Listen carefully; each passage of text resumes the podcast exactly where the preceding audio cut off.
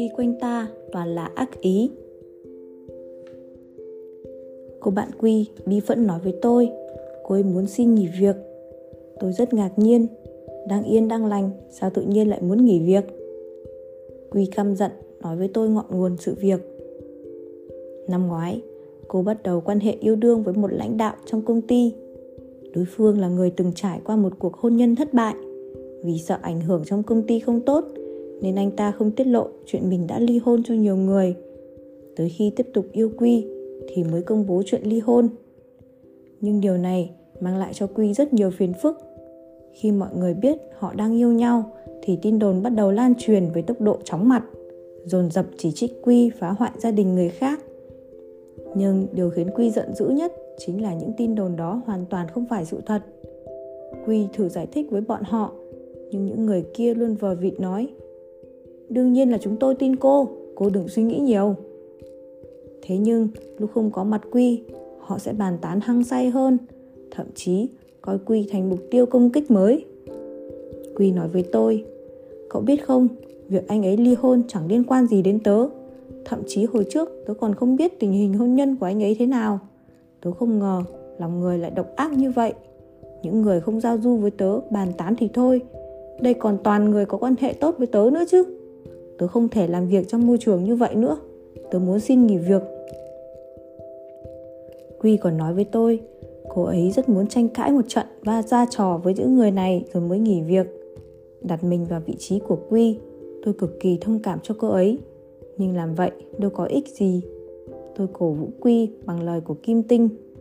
Hãy tập trung leo lên cao hơn. Lúc bạn hưởng thụ cảnh sắc tươi đẹp khi mặt trời mọc và mặt trời lặn trên đỉnh núi thì bọn họ còn ở dưới chân núi, chơi những trò vặt vãnh từ 10 năm trước, vốn không thể làm tổn thương được bạn. Ai trong chúng ta cũng có lúc bị hiểu lầm và công kích, giải thích và đáp trả là bản năng của con người. Nhưng có lẽ chúng ta cũng từng gặp trường hợp càng giải thích càng không ai tin. Thậm chí trong mắt người khác, đó còn là biểu hiện của sự trột dạ và ngụy biện. Phản kích cũng vậy thôi khi bạn chút giận xong, sẽ thấy lòng rất hả hê. Nhưng bạn không biết rằng đối phương còn hả hê hơn bạn. Bởi vì cuối cùng, bạn cũng hồi đáp rồi. Vậy là mọi người sẽ cùng nhau diễn vở kịch này. Thật là đặc sắc. Bạn sẽ mau chóng nhận ra vì sự phản kích của mình mà bạn còn phải nhận thêm nhiều công kích hơn trước. Trước, sau, trái phải, bốn phương tám hướng, chỗ nào cũng có. Bạn không biết phải làm thế nào khóc không ra nước mắt, nhưng đối phương sẽ càng thêm hưng phấn. Bởi vậy, giải thích và phản kích chưa bao giờ là cách thức hồi đáp tốt nhất. Chúng ta phải biết quý trọng thời gian, mỗi ngày chỉ có 24 giờ, không ai có tới 48 giờ hết. Nếu phí thời gian vào việc giải thích và phản kích, thì thà dùng thời gian ấy để hoàn thiện những thiếu sót của bản thân.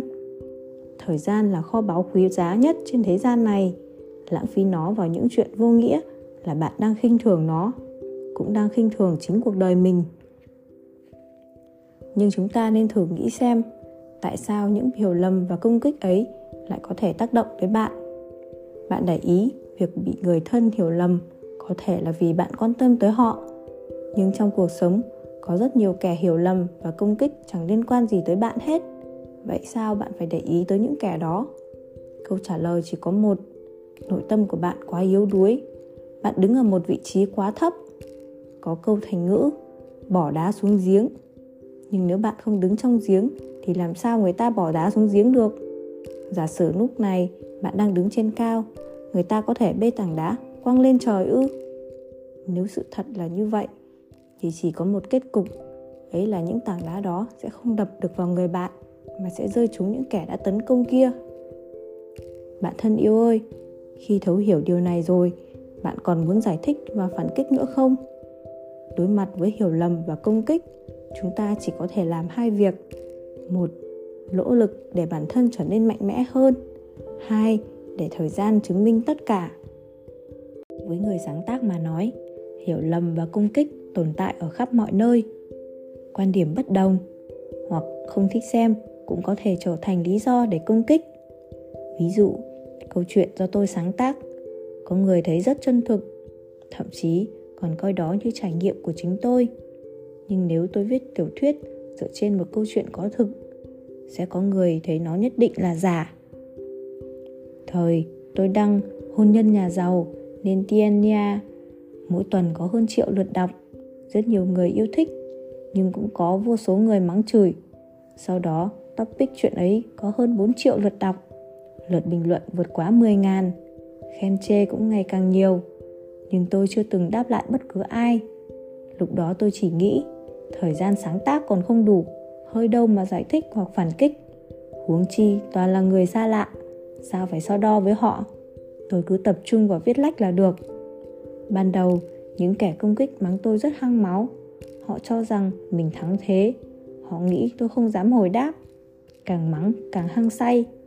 Nhưng tôi vẫn viết theo ý mình điều khác biệt duy nhất đó là, vì có nhiều quan điểm bất đồng, nên tôi càng yêu cầu khắt khe với văn chương của mình hơn. Một thời gian sau, topic chuyện của tôi dần dần sạch sẽ. Vì tôi không trả lời, nên những kẻ đó cảm thấy vô vị. Họ chuyển sang mắng chửi ở các topic khác. Những người tiếp tục theo dõi đều là những người yêu thích tác phẩm của tôi. Có nhiều người còn ủng hộ tôi tới tận bây giờ. Mỗi lần tôi ra sách, họ đều mua về đọc nhớ thời đó, cũng có một tác giả sáng tác chuyện rất hot, nhưng cô ấy viết khá chậm. Có một số độc giả không hài lòng, cho rằng tác giả cố ý nhử độc giả. Hai phía tranh cãi, cuối cùng cô giận dữ, ngừng viết. Rất nhiều độc giả yêu thích tác phẩm đó, bình luận trong topic rằng hy vọng cô ấy quay lại. Lúc đó tôi chỉ cảm thấy những kẻ mắng chửi tác giả tới nỗi tác giả ngừng viết hẳn là rất hả hê nhưng hành động ngừng viết ấy của cô lại khiến những độc giả thực lòng ủng hộ cô thất vọng và hụt hẫng. Mấy năm sau, tôi tình cờ trở thành bạn bè với vị tác giả này. Nhưng cô ấy đã ngừng sáng tác từ lâu. Tình cờ, chúng tôi gặp nhau trên tiana. Cô ấy hỏi tôi, ban đầu, tôi định bình tĩnh như vậy là bởi vì tôi thực sự bình tĩnh hay là vì tôi không đọc nội dung bình luận? Tôi đáp, thực ra lúc rảnh, tôi sẽ lên đọc một chút.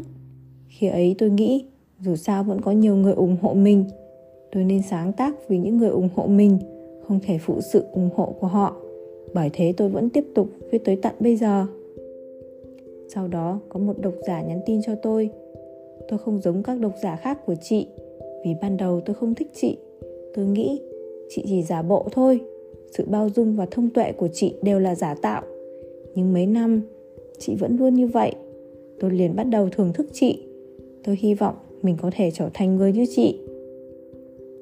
Vậy mới nói, có rất nhiều hiểu lầm vốn không cần giải thích, bởi vì thời gian sẽ chứng minh tất cả.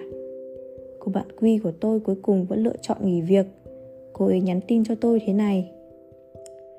Tớ nghỉ việc không phải vì bọn họ đánh bại nên mới trốn tránh, mà vì tớ đã quyết định bước ra khỏi vòng luẩn quẩn này nỗ lực hoàn thiện để bản thân trở nên tốt đẹp hơn. Tôi thầm khen ngợi cô ấy. Sau khi nghỉ việc, quy làm nhượng quyền cho một hãng rượu vang. Nhờ sự nỗ lực của chính mình và sự giúp đỡ từ bạn trai, cô ấy mau chóng thành công. Những gian khổ trong quá trình xây dựng sự nghiệp có thể tạm không nhắc tới.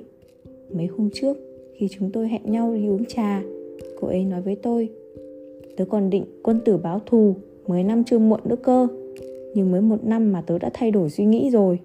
Những chuyện tớ từng bận tâm, giờ lại chẳng thể tác động đến tớ. Tớ biết bọn họ vẫn xì xào, nói tớ dựa vào anh ấy mới có thành tựu hôm nay. Nhưng bây giờ những lời nói ấy không thể làm tổn thương tớ nữa. Thậm chí, tớ còn phải cảm ơn bọn họ. Chính bọn họ đã khiến tớ ngày một hăng hái, nỗ lực.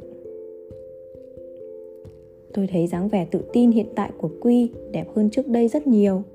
Thử nghĩ xem nếu quy buồn phiền, phẫn nộ, phản kích vì những lời ác ý kia, thì cô ấy sẽ biến thành người nhạy cảm và vô vị. Nhưng lựa chọn rời đi mới có thể nhận ra thế giới ngoài kia rộng lớn và đặc sắc đến nhường nào. Đặc sắc tới mức bạn sẽ mê đắm nó từng giây, từng phút. Đâu còn thời gian và sức lực để quan tâm tới những lời ác ý kia nữa. Thậm chí, bạn sẽ nghĩ, nếu không có những lời ác ý đó, có lẽ cả đời này cũng không thưởng thức được sự muôn màu của thế gian, cũng không thể vươn lên tầm cao mới trong cuộc sống.